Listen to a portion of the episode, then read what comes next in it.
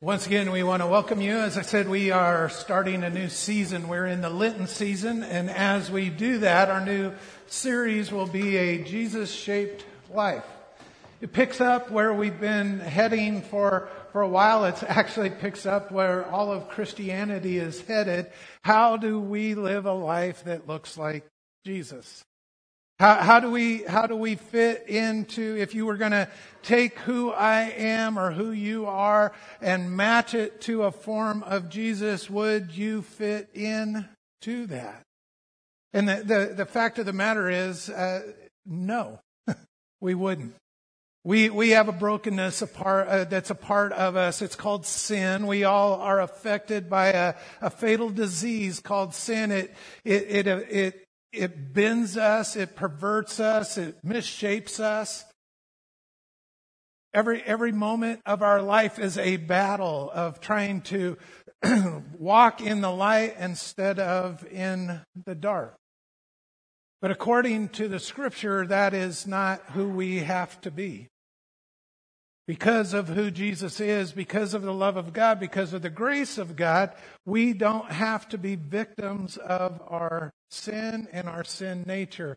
There is a greater calling and a greater purpose. We can, we can become shaped like Christ. We can live a Jesus shaped life. So that's where we're heading in in this uh, series. Uh, those of you that are doing the reading, uh, hopefully that's gonna gonna tie into that. Our our Wednesday night talks are to be around that. I am not going to regurgitate everything that's in the book.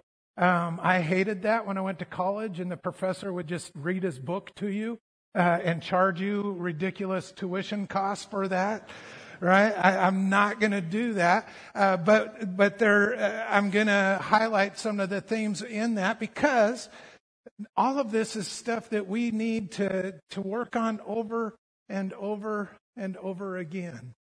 How do we take our misshapen, broken lives and and have them formed more in the image of God? If you go clear back to the beginning of the Bible, in Genesis, we're told that while God made everything beautiful and made everything good, we are the, the part of creation that He placed His image in. It's only in human beings that His image is placed.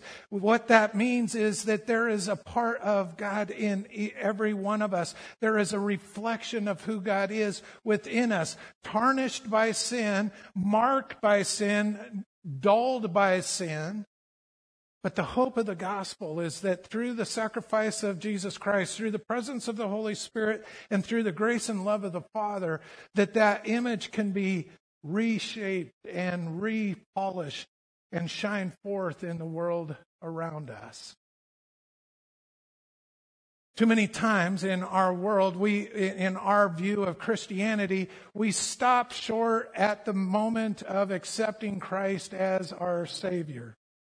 We talk a lot about forgiveness of sins and we, we recognize that we are sinners saved by grace. But I think there's much more to the Christian life than just being forgiven of our sins. Jesus taught Matthew 5:48, "Be perfect as my heavenly Father is perfect." And I don't think it was God just holding a carrot out in front of us that we're never going to reach. I think that in fact Jesus showed us that it is possible for a human being to live a life of perfection like our Father in heaven. Now we are probably a long ways from that. But let's not settle for the easy excuse of, oh, I'm just a sinner. Because frankly, that's wrong if you belong to Christ. Let's look at Romans chapter 6, verses 1 through 11.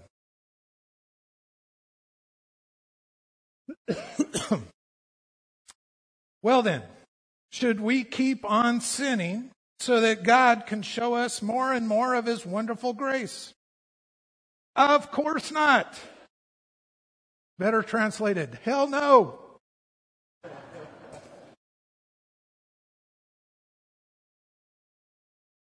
Since we, that, that is a closer translation than you think, but Since we have died to sin, how can we continue to live in it? Or have we forgotten that when we joined with Christ Jesus in baptism, we also joined with him in his death? For we died and were buried with Christ by baptism.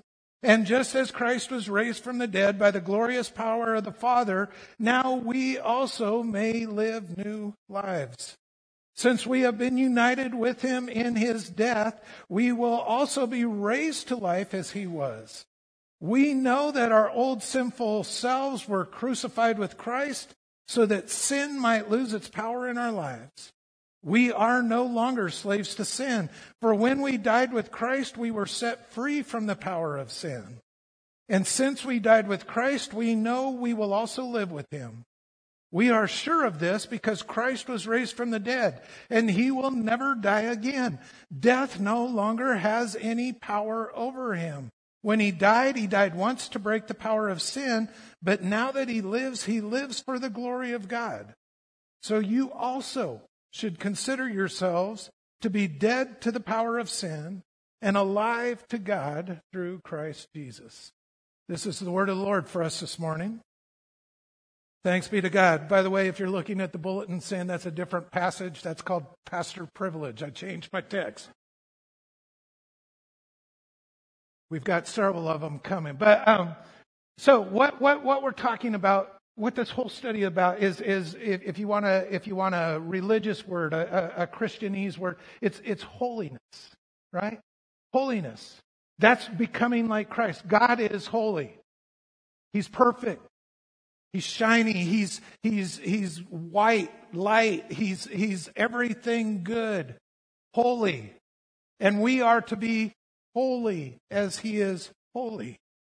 But throughout the years, many times what we do with the word holy is we turn that into behavior modification and behavior practices. But doing the right thing for the wrong reason or doing the right thing, uh, we're going to talk more about this on, on Wednesday, so I'm not going to go too far here. But behavior antics is not what this is about. This is a change of heart. It's a transformation of a life. It's not simply, I didn't go to the bad movie, or I didn't smoke a cigarette, or I didn't whatever else.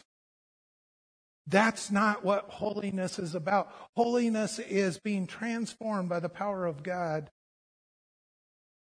dying to sin, living for Christ, and sharing that with the world. That's holiness.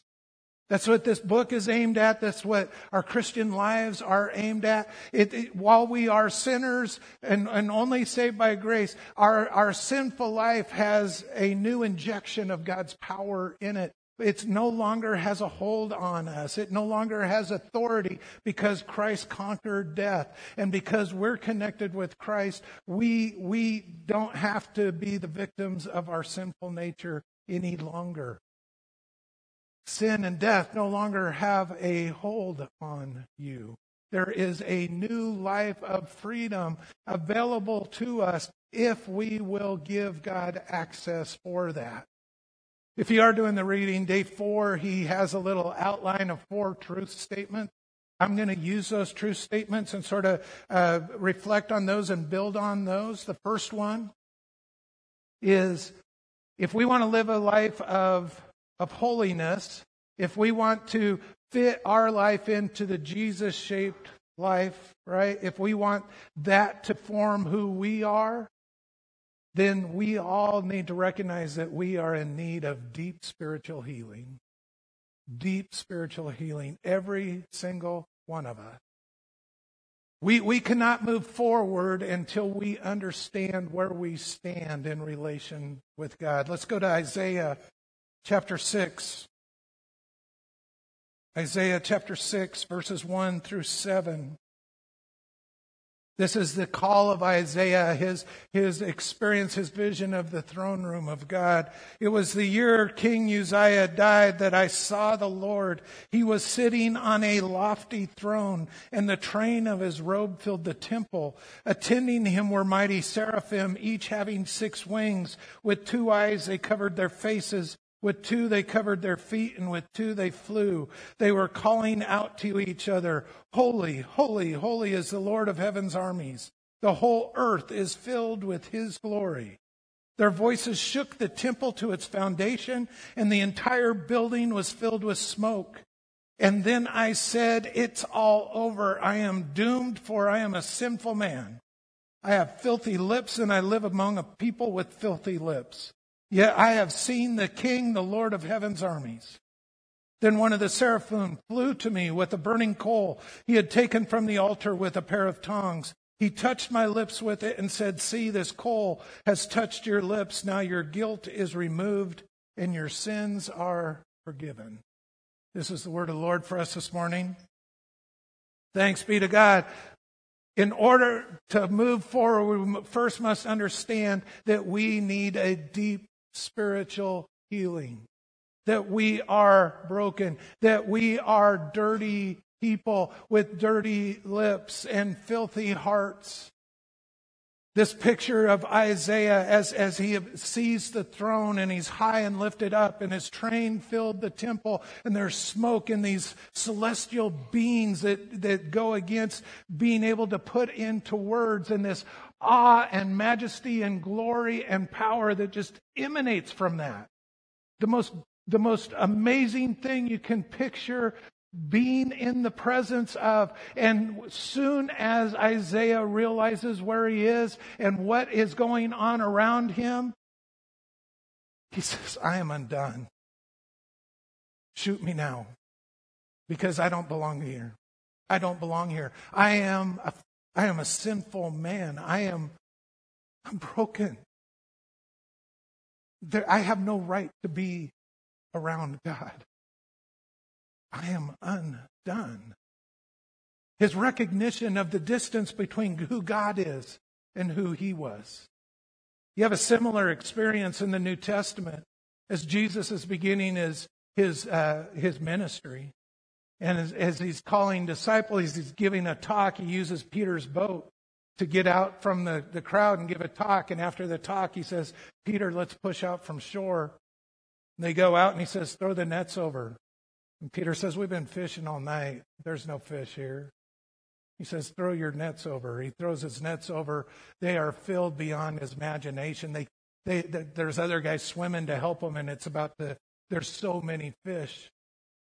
And as Peter looks at the fish and turns and looked at Jesus, he had the same experience Isaiah did. He recognized the power and authority that he was standing next to. And he said, Jesus, you need to get away from me. You don't want to hang out with me. See, if, if, if we want to start this journey toward holiness, you first have to understand who we are dealing with. Too often in our culture, we, we, move, we move away from the fear and trembling of God. And I get that. There were generations where that's all the church talked about. And, and there's so much more to the love and grace and kindness and generosity of God. If God is for us, who could be against us? He's not our enemy. But at the same time, we've moved into this casualness in our relationship where we move immediately into Jesus, my buddy, and Jesus, my friend. And we forget that Jesus, my buddy, and Jesus, my friend, is the Lord high and lifted up, almighty and powerful, filled with glory and majesty, that is better served pointing a finger at me and frying me than anything else. I am undone. I'm broken. I don't deserve anything he does. I don't deserve, I don't deserve a thought, let alone the fact that I can say prayers to you. And he hears them and responds. That he walks with me through my life. That he's willing to accept me beyond what I've done for him. See, in our, in our ego inflated minds, in our, in our egocentric world, we, we can fool ourselves into thinking that we are co equal with Christ. And then you miss the mystery and the fascinating thing about the gospel. The power of the gospel message resides in the fact that God, high and lifted up, invited me, sinful, filthy person, to be in relationship. Folks, we could spend 40 days reflecting on just that. Because until we get that, the rest, the rest loses its edge. It's not about how many times you came to church. It's not about what a good person you are. It's not that you never killed anybody, so you don't have that going for you. But it's not about behavior modification. It's about a holy, powerful, almighty God with all power and authority who is who is beyond our imagination. That in scripture, the looking upon him causes death because he's so other than. He's so, he's so transcendent from who we are. That that God wants a relationship with me. We need a spiritual healing, and it begins like an AA meeting. I'm David, and I'm broken and filthy, and I desperately need the Lord. I'm undone in His presence. Second point we are accepted by grace. We are accepted by grace. Ephesians 2 8 and 9. It is by grace that you are saved, and this is nothing that you can do or earn. It's not by your merit. It's by, uh, by what God has done, so that none of us have time to brag about it. It is an act where God on our behalf intervenes on our behalf. Nothing we earn, nothing that we deserve. This is why we need to understand the gap. This is why we need to understand the holiness of God. This is why we need to be undone in His presence because that undoneness leads to the fascination and the gratefulness and the thankfulness that, who am I, God, that you're even mindful of me? David wrote in the song. Because he was so undone by his knowledge of a holy God who continued to love him even when he did stupid things. He's undone, but it's by grace that we have been saved.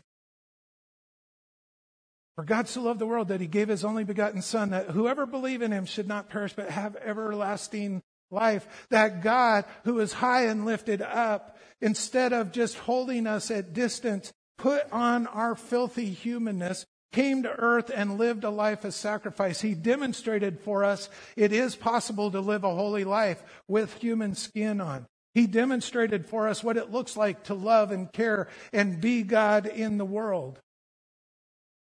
And for that, he was whipped and beaten, humiliated, smashed, stabbed, thrown in a tomb,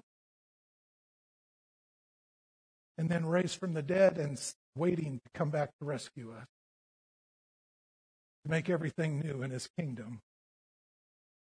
It's by grace that we have been saved, which means at the foot of the cross, the ground's even. There's none of us that get an elevated view for, for the work of Christ. There's none of us that get a little step stool. Well, the rest of you, you know, you're, you're lucky to be here, but isn't it, isn't it strange that as human beings, we love grace. We love grace as long as it's about us. But the minute you offer grace to somebody on the other side of the aisle, or the other side of politics, or the other side of religion, or the other side of the track, or the other side of the world, well, they don't deserve that. Well, neither did you. Which again is the amazing thing that none of us deserved it. All of us deserve death. The wages of sin is death, but the gift of God, the grace of God is eternal life. That's, we are accepted by grace. And a lot of times we stop there. Okay, you're accepted by grace, therefore your sins are forgiven, you're, you're, you're good now. You get to go to heaven, you're good. And this is what our whole last series was about, but it doesn't end there, it just begins there. You're accepted by grace just as you are without one plea. But God loves you too much to leave you there. Now, the restoration work begins. You're accepted by grace, You're also transformed by grace. Point three, you're transformed by grace. He doesn't want to just forgive your sin. He wants to re- he wants to change your heart, change your life, change your desires so that you become more like him. So that your, your life is now a sacrifice and glorifying to him, that you're moving into partnership with him instead of staying at enmity to him. Again, you're never going to get there. There's, it's always going to be grace, always going to be grace. In this thing with Isaiah, it was God initiated. Everything is God initiated. Isaiah says, I am undone. I, I, I have filthy lips. The seraphim uh, the, gets the coal from the altar with tongs, touches it to his lips, and says, Your, your sins are forgiven. It was, it was from the altar of God that forgiveness came. Jesus is our coal that makes us holy, that pays for our salvation. We are accepted by grace, but we're also transformed by grace. We are moving toward perfection. The reason I am a clergy in the Methodist Church has nothing to do with Methodism. Methodism. Don't anybody send this to the bishop. But the theology of the Methodist movement, the Wesleyan theology, the theology of grace in specific is the reason I have given my life to this to this vein of Christianity. It just resonates with my soul. Wesley had a way of talking about grace in this broader spectrum than had been understood before his time. He, he, he, he had different names for it prevenient grace, justifying grace, sanctifying grace, all one grace, but the way God sort of lives that out in our lives and we live our experience with Him through that. Prevenient grace, that grace that goes before, that grace that is not earned, that grace that is there even when we're not aware. While we were yet sinners, Christ died for us. That grace that is constantly waving hands at us saying, Hey, I'm over here. I love you. There's a better life. There's a better way. Did you see that sunrise? I did that just for you. That little grandkid you had with the perfect fingers and toes, I did that just for you. Not just so you could have a grandkid, but because I want you to know that there's something more powerful than you, than you and, and biology in the world. Prevenient grace of God. That when he gets his, our attention, then, then he, he, he begins the work of, of saving us, of changing us.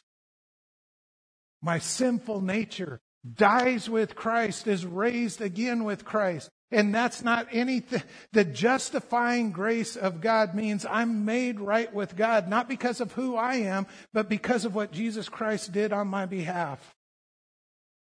Being nailed to a cross and dying for my sake, being raised again. That is the payment he paid for me to have a different life. That's justifying grace. And again, we, we tend to stop there, but that going on to perfection, that becoming shaped in the image of Christ, that refining of the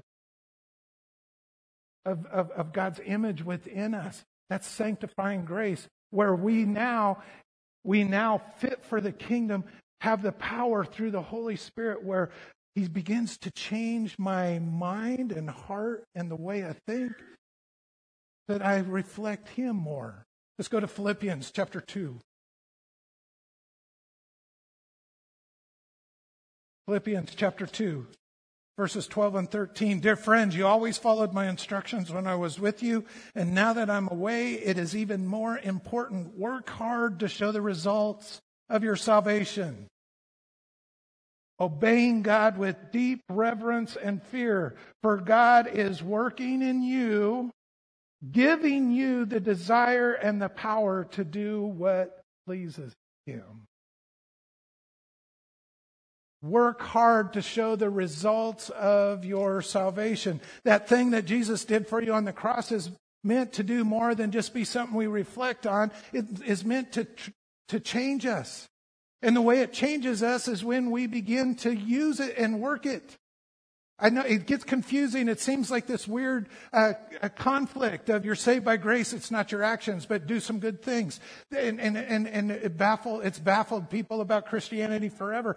But it doesn't matter how many good things I do, they're never going to earn my place. Grace is always going to be the biggest mover in this situation. But what Paul is reminding us of is that even in my sanctification, even in my working it out, his Spirit is working to change the desires of my heart. The very things that lead me astray, He's working to change inside of me. Again, it's His act on my behalf. Working it out, exercising it. Anything of value we work for. We work for a lot of worthless things all the time. But working it out, it's like if you went to the doctor and, and you had a disease and he gave you some medicine and said you need to take this every day and you said, okay, and then you put it in the drawer and never took it. And then you go back and complain that nothing's happening. In order for the medicine to work, you have to ingest it. And in order for grace to work, you need to put it into practice. Work out your own salvation with fear and trembling. Again, that that gap of relationship that don't ever get over that. Don't ever get over that. This morning we're going to be sharing in Holy Communion. And I think it's a good setting for what number four is.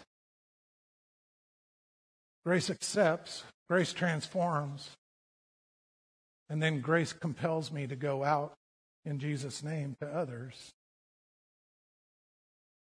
This is a sacrament that has, it has the elements of everything we've talked about today in this. That an almighty God who, does, who, who should have turned his back on us instead draw, drew near to us. In prevenient grace, in, in the Methodist Church, we have an open table. When you came in, we didn't make you sign a statement of belief in order to take communion. You don't have to show your membership card. We, we have an open table. Anyone who wants to come, anyone, anyone, it doesn't matter age, doesn't matter background. If you have a desire to love God and to live at peace with your neighbor, you're invited to this table. That's the prevenient grace of God. That even if somebody doesn't understand what we're doing in this, we believe that God, through his power, might be able to do something amazing in your life through this experience.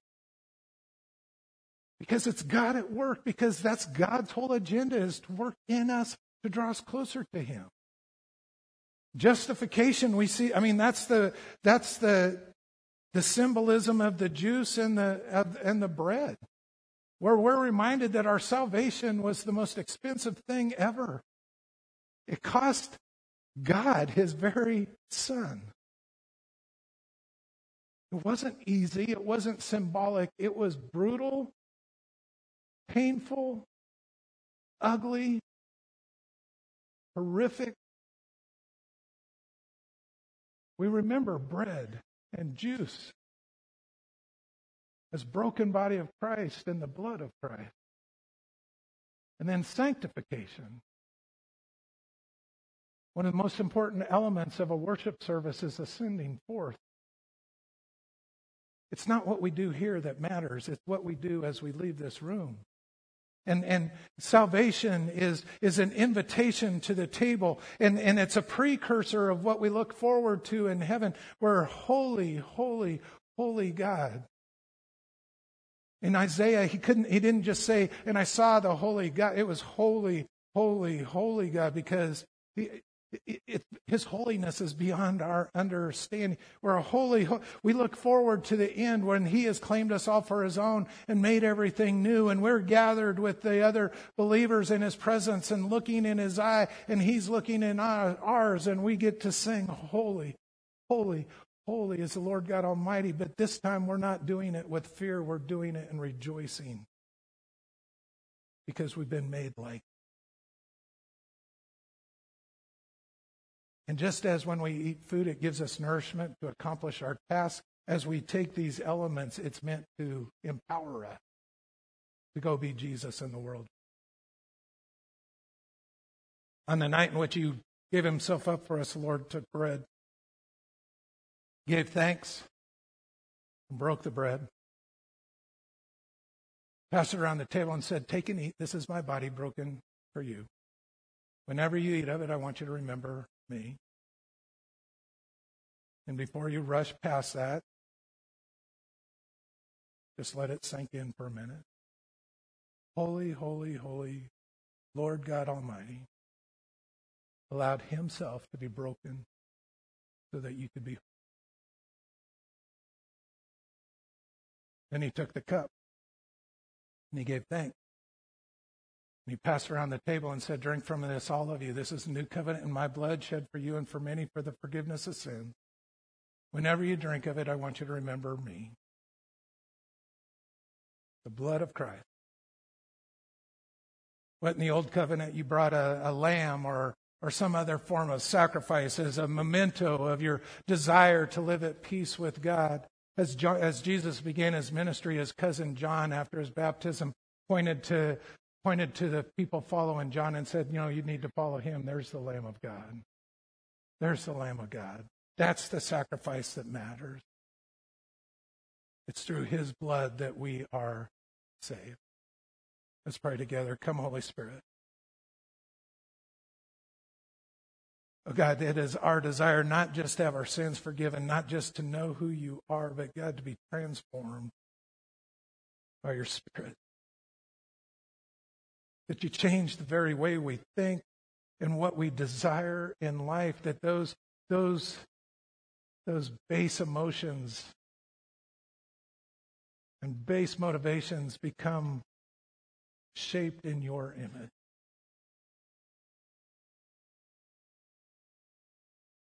We are so, we are so unworthy. We are undone in your presence, but you love us so very much.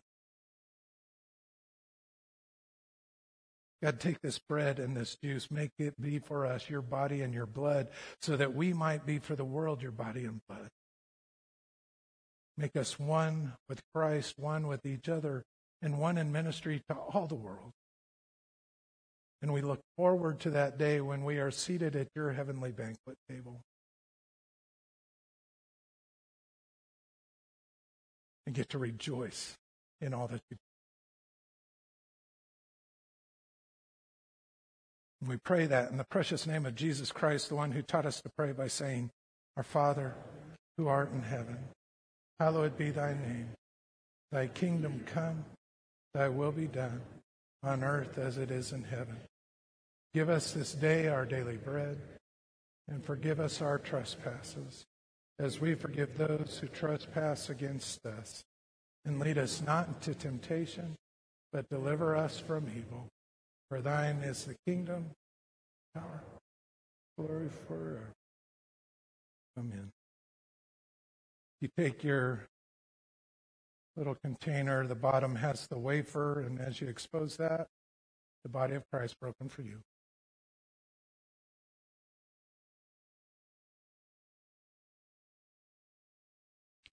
And if you peel back the Jews, the blood of Christ shed for you.